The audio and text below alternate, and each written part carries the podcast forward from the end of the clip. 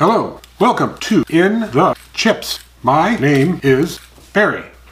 Let's get in the chips. Happy New Year! Today we are kicking it East Coast style with some Utz Kettle Classic crab chips. Now these are not actually made from crab, despite the fact that I have a dead crab there. There is no crab squeezins in here. There's no crab in it whatsoever. It's just the crab seasoning used on the East Coast of the United States to flavor crab cakes and crab and crab oils and that kind of stuff. Cooked in peanut oil, so it's supposed to be extra crunchy.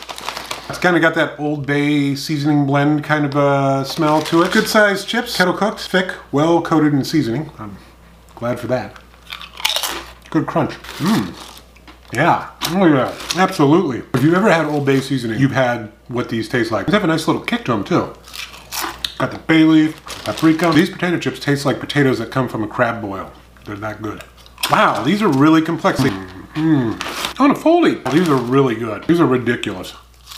I'm loving these. Mmm. Mmm. Mmm. They're good. These are wonderful. Super complex. You get the celery salt, bay leaf, paprika, the red and black pepper. This is how I like to start off 2021 with a great bag of potato chips.